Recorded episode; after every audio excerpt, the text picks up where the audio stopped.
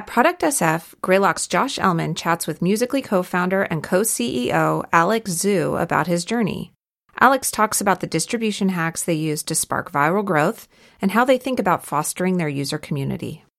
This presentation was recorded at Product S F, an event hosted by Greylock Partners that brings together founders, P Ms, and product leaders to talk about the challenges of building new, innovative products that change lives and create habits. For more podcasts, please visit news dot greylock dot com.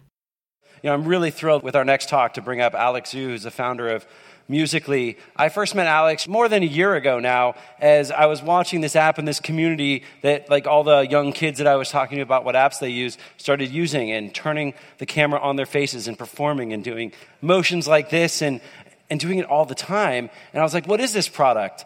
And and I reached out to Alex, found his email address, and said, hey, we'd love to talk to you about your product. And they were close to a fundraising round, so I managed to, to finagle my way into that. But what really surprised me was when he sent his note back, he I was like, oh, I'd love to meet up. Are you in San Francisco, maybe L A? He was like, no, I'm in Shanghai, China.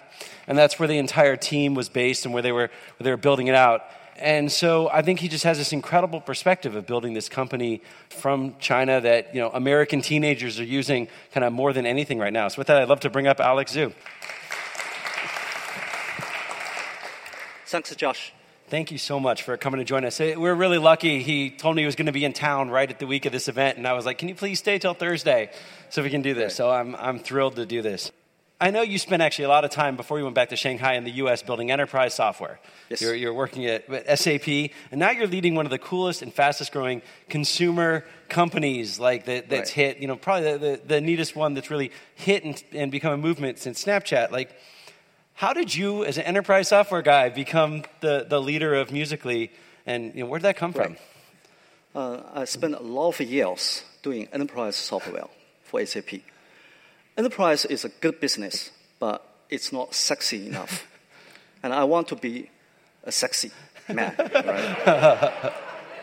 So my passion was always in consumer business, right? So doing design and using the consumerized approach to deal with enterprise design. In twenty thirteen, uh, I was a futurist of education in S A P, trying to do some research on how education industry is going to be transformed by new technologies. It was all about research and writing blogs and articles, but I want to have something concrete delivered to the market, to the hands of end users. And at that time, I got an idea. It was a one billion dollars idea, I thought, right? Which is to transform education and combine the idea of Coursera and the idea of Twitter into one product, um, making educational contents first on mobile and bit size, short form. So we reduce the barrier to content creation as well as content consumption for education, right? So in the end of the day, we hope everyone can post educational contents, share the knowledge, and everyone can learn on this platform. It became a multiple billion dollar business. But it turned to be a completely failure. yeah. You know, we analyzed what are the lessons learned from this failure. We must learn from the failure and try to find a new direction. The failure is, first thing, if you want to build a new U G C platform or social network, the content has to be extremely light, meaning the content creation and the content consumption have to be within seconds rather than minutes or hours, right? The second thing is education is something a little bit against the human nature. If you look at how people use the mobile phone today on the public transportation, on Caltrain, on, on subway. Majority of the people use the mobile phone to communicate, to entertain, play games, using Facebook, send message. They don't learn. So it's pretty hard for a new startup to try to change the human nature, to fight against the human nature. It's better to follow the human nature. Mm-hmm. So let's do something more entertaining. Let's switch to entertainment. And last lesson learned is, for a new social platform, a new, um, a new uh, social media to take off, it's better to have young people as an early adopter, especially the teenagers in the U S. Why? They got a lot of time, and they are creative.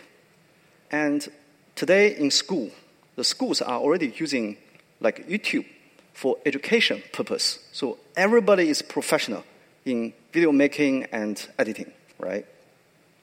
And also, if your application, your product can attract a small group of these users and get them talk in the school, right, and on social media, you don't need money to do the promotion, right? Zero cost distribution. Mm-hmm. So until today, we haven't spent even one penny to do uh, distribution. It's zero cost. So look, that's an amazing pivot from, from the educational platform into Musical.ly, but you still had to start from zero users, and you guys yes. have done this great job building right. building this incredible community. Right. Like, right. how'd you do that? How'd you just launch it right. and, and have it work? And, and very initially, uh, we had a lot of hacks, right? Uh, at that time, there is a secret on App Store. Uh, you can you can make the application name really, really long.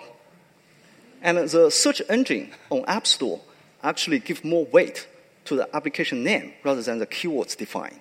So we put a really long application name, make awesome music videos uh, with all kinds of effects for Instagram, for Facebook Messenger, and then you know traffic just came from the search engine. Right? So that's how we initially get started. And initially, we have to focus on utility aspect.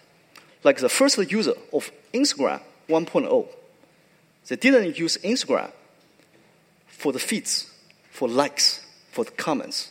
They use Instagram because of the amazing filters, and they post on other social media, right? So before you have the critical mass of the users and the contents, you have to focus on utility. And then, once you have enough users, you start building a community around it. And I think community is something we did pretty well mm-hmm. to get the application, you know, into the mainstream. Got it. And and can you talk a little bit more about, you know, you're this team in China, you've been building right. this this whole thing in China. Right. You're talking to high school, college age kids, teenagers yeah. here in the right. United States. Right. Like, how are you able to stay so close to them and listen to them, in both on the user side and, right. and on the community side? Because I think right. it's been so critical to your growth. That's right. Uh, I think there are several aspects uh, I want to talk about. The first thing is, actually, a lot of Chinese people, they know the American culture very well.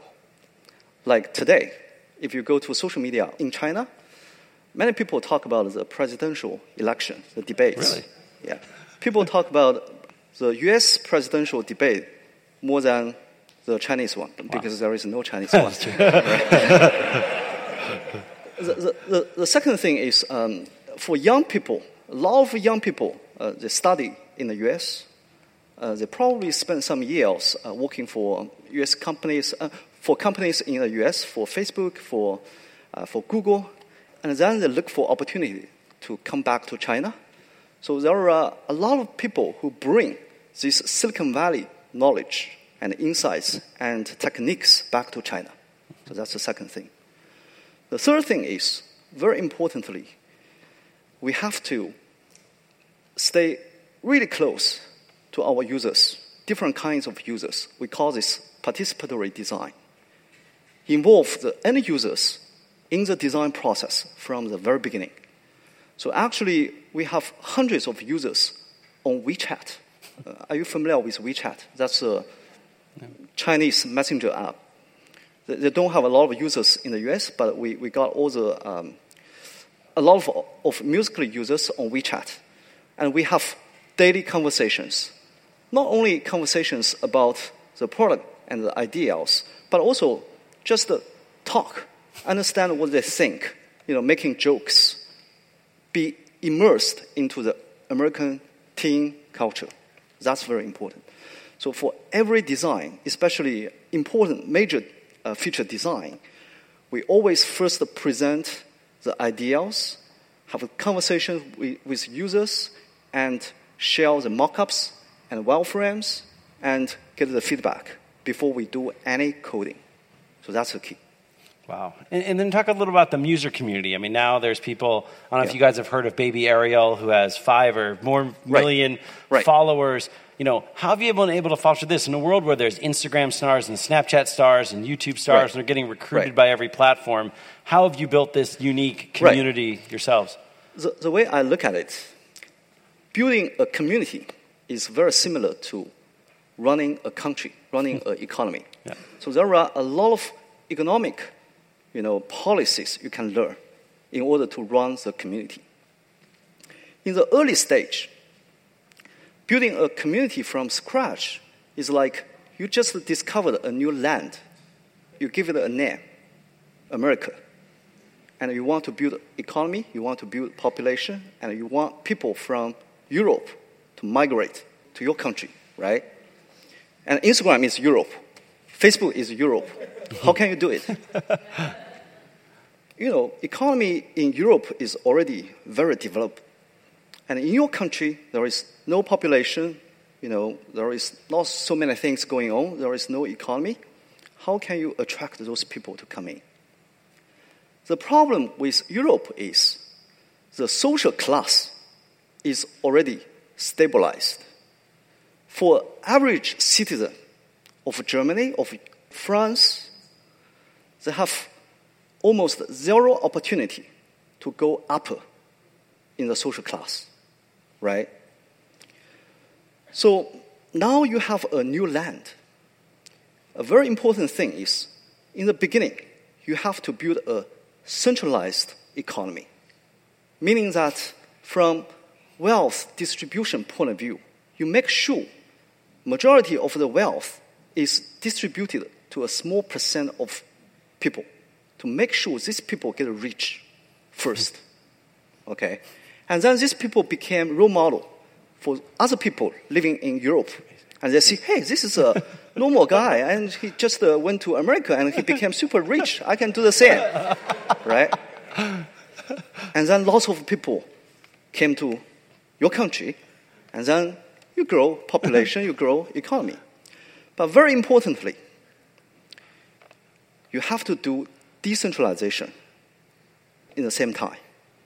Having an American dream is good, but if it's only a dream, people will wake up eventually, yeah. right? They know they don't have the chance. They came here, you know, they want to be rich, but after several weeks, several months, they can't be rich. So you have to decentralize your, your traffic model. You have to give the opportunity to average people and make sure they got satisfaction, make sure there are middle class mm-hmm. coming up. Wow, I've, I've never thought about managing an influencer community like right. like uh, the economies. That's, right. that's that's actually really important, and I think right. uh, a huge tribute to the success. Right. And actually, like talking about centralized economies and, and more capitalistic economies, like you're you have this really unique vantage point, and that right. you live in China, you understand the mobile ecosystem of WeChat, you understand what's happening with live video there, you understand right. you know companies like Tencent, Alibaba. You know, a lot of virtual goods businesses rather than advertising businesses. And then you see, you know, us in the U S and, and things work very differently. What are some of the things that you see and have learned in the Chinese mobile ecosystem that you think like really are about to come here and are really things, or what are things that just will always fundamentally be different? Because, you know, I don't know how many people have studied the Chinese mobile ecosystem, but it's as big, if not bigger in some ways than, than what we have here in the U S. Yeah. I think the technology ecosystem in China is super interesting, especially in these days. Uh, there are actually a lot of innovations, uh, innovations that are different with the U S. Yeah. Most innovations in China are not around technology, but around service and commercial. There are some very interesting examples like WeChat. They are very successful in payment integration in these days. Yeah. And how they make sure the consumers are binding the bank accounts on WeChat. They did something very interesting. You know, Chinese tradition, uh, the Spring Festival, right? um, during the Spring Festival, um, there is a tradition to send red envelope mm-hmm. with the money as a gift. So they do this online game on WeChat, making sure during the Spring Festival, many of the users are sending the red envelope with money, small amount of money, to their friends. Okay, it became a super popular game during that time. And by doing this, lots of people have to associate the bank accounts, and they all of a sudden got all the bank accounts. And then, you know, support, you know, re- retail uh, payment became much easier. Some other interesting example recently is live streaming, mm-hmm. right? Those live streaming platforms like Inca, like uh, like Y Y, they did such an amazing job in monetization, right? Using the virtual gifting concept to do monetization. Actually, Y Y was the first company to do scalable monetization using the gifts. And then, you know, companies in the U S like you now adopt mm-hmm. the concept, and it turns to be also feasible in, in the U S. So I think that's an advantage of having the company in China. So looking at all these service innovations in China and think about some other interesting ideas in the U S and combine both. Oh, that's I, it's really impressive to think about kind of how that will migrate over. And the live video, from what I've heard, right. is you know over a billion dollars in virtual gifts right. now right. are spent through live video in right. China. Right. Um, do you think we're going to see that happen here in the next year or two? Like you said, you're starting to see it with you now. Do you think that with Musical.ly, you think right. we're going to start seeing more of a virtual goods business? Or, uh, you know, in the U S, most of our businesses become advertising businesses pretty quickly. Instagram, right. YouTube, right. Snapchat, right. Facebook, all look like right. ads businesses. Right. How do you see that balance happening, and how do you think about it for your company? So, so first of all, I think ads business is great business, right? Uh-huh. Once you have the scale, you have the time spent of the users, integrating ads based on user preference data in a organic way, that's the best model. It's scalable. You don't have to do a lot of um, you know, human sales. It's automatic, and it doesn't hurt the user experience much. So as business, it's definitely something we want to support in the future. Right? But in the meantime, one of the key power of Musical.ly is the influence, the social media influencers. We generate new social media influencers, and we attract other social media influencers to augment their influence on Musical.ly, right? So we can monetize this influence or monetize the love using the virtual gifts. But the purpose is not to make money for the company. The purpose is to build a monetization ecosystem, giving enough incentive to the creators, to the social media influencers, uh, similar to how YouTube did, right? I think uh, YouTube became so successful partially be- because of the partnership program. Yeah. A lot of our users, they still produce lots of contents on YouTube. Why? Because that's money. Mm-hmm. So, so for users, typically when they go to a social media platform, the first thing they're looking for is fame. But once they have the fame, it's not enough. They have to monetize. So if the platform is a platform that can generate most revenue stream for influencer, they will definitely stick around in this on this platform. That's great. And, and the last question, if you guys have questions, although I have, I have quite a few more, is you're working with the music industry. You know, Musical.ly, it's about music. It feels like it's about music videos. Obviously, music is... You know, the music industry has been notoriously considered hard to work with, you know, and, and, and that's at least what, what people say about it, although I think they're changing that a lot too, um, as I look at my friend Carlos back there. But uh, right. how have you guys figured out how to really work and see the music industry as, as partners, and kind of did that scare right. you going into this space, or did that seem like opportunity? Definitely an opportunity. I think something unique about Musical.ly, you know, in comparison to other music business like Spotify is, on Musical.ly, we only use music as a raw material. Music is not the end product. It's a raw material. On Spotify, on Pandora, music is the end product. So the good thing about using music as a raw material is it doesn't compete with other revenue stream of the labels of the publishers. People still buy music, people still stream on Spotify, and Musical.ly is something in addition. It doesn't hurt other revenue stream. So that's one thing. Second thing is having the music on Musical.ly actually help them to generate revenue, right? So like Jason Derulo publish a song on Musical.ly, and we do we run a campaign for Jason Derulo. Within four days, there was more than one million videos created by our users using that song clip. And those videos are also shared on other social media, which generates even more impressions. So before that song is officially available on iTunes, there are already so much consumption on Musical.ly and on other social media platforms. And people talk about it, the song became very popular, right? So another interesting fact is we have an influencer on the platform. Uh, he's just a thirteen-year-old boy named uh, Jacob Sakatorios. And several months ago, he released his first song, okay? And that song hits number seven on iTunes. Wow. That's the power of the distribution on Musical.ly, right? And today we are doing more and more this kind of promotion or distribution, not only for music, but also for brands. Um, well, that's great. Um, do folks have any questions for Alex? It's over here.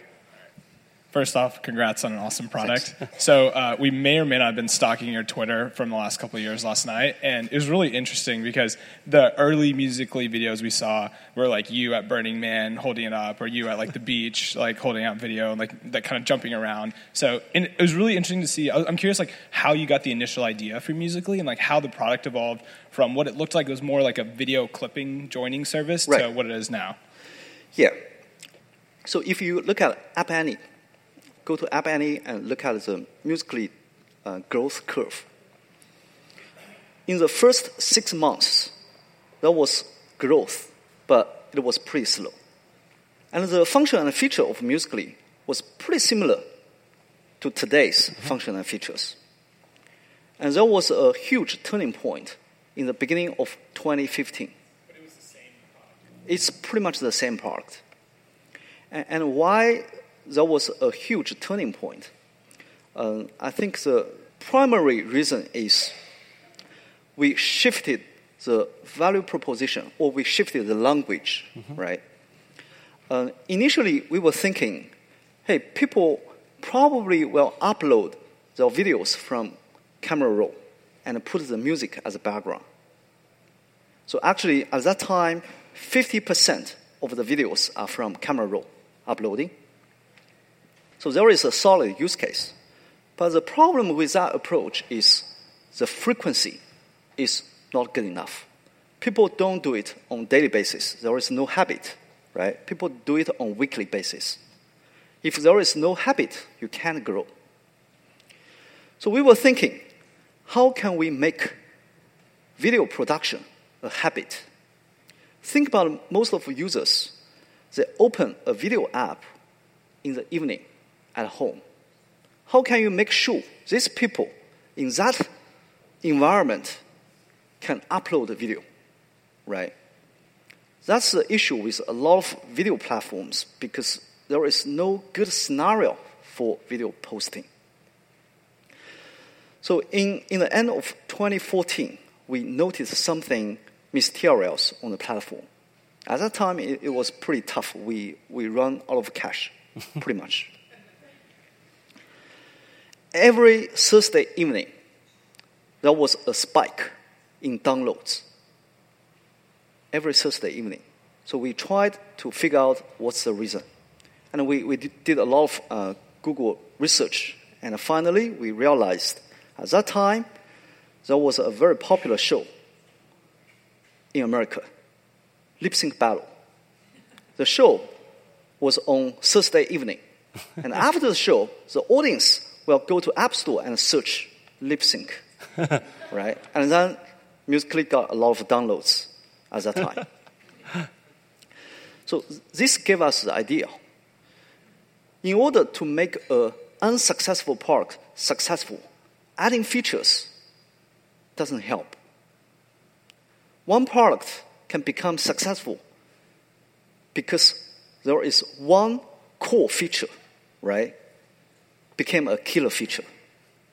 So you have to change the value proposition in order to change your growth curve.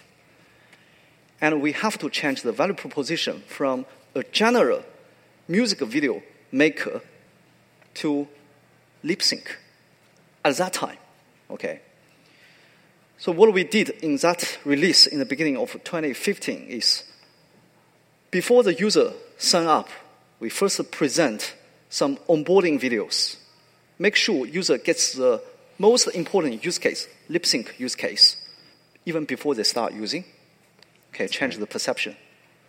The second thing is we make sure the user, when they land on Musical.ly, they see the best ever contents. So we put a human curated list of contents on top of the feeds for new users. So that's the best content we have to impress the users. And we make sure people invest. Invest basically means posting. So we send a notification for new users, post your first Musical.ly, and that dramatically changes the retention. Awesome. I think we have time for one more question. Hi. Uh, you talked about understanding American culture and uh, the tight feedback loop you've created with participant-oriented design. But I am really curious about how you were able to get those first initial ten users, because especially in America, it's like other side of the world. Right. Teenage kids. It's not like you could just reach out to them and like send right. them an email and, and try to get them on your platform. So right. just how? Right.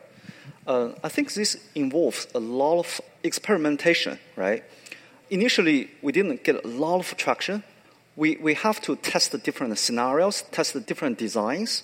One thing we did right was make sure there is a very visible link on your product that allow the early adopters to send you feedback and ideas, right? So we have a, a link on, on the app, which is my ideas, okay? And every day, we got hundreds of emails from our users.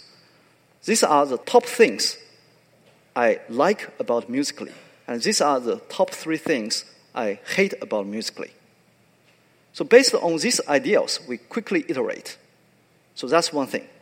The second thing is we have to spend a lot of time observing users' behavior in the application, not by looking at the data, but by looking at the contents generated by user.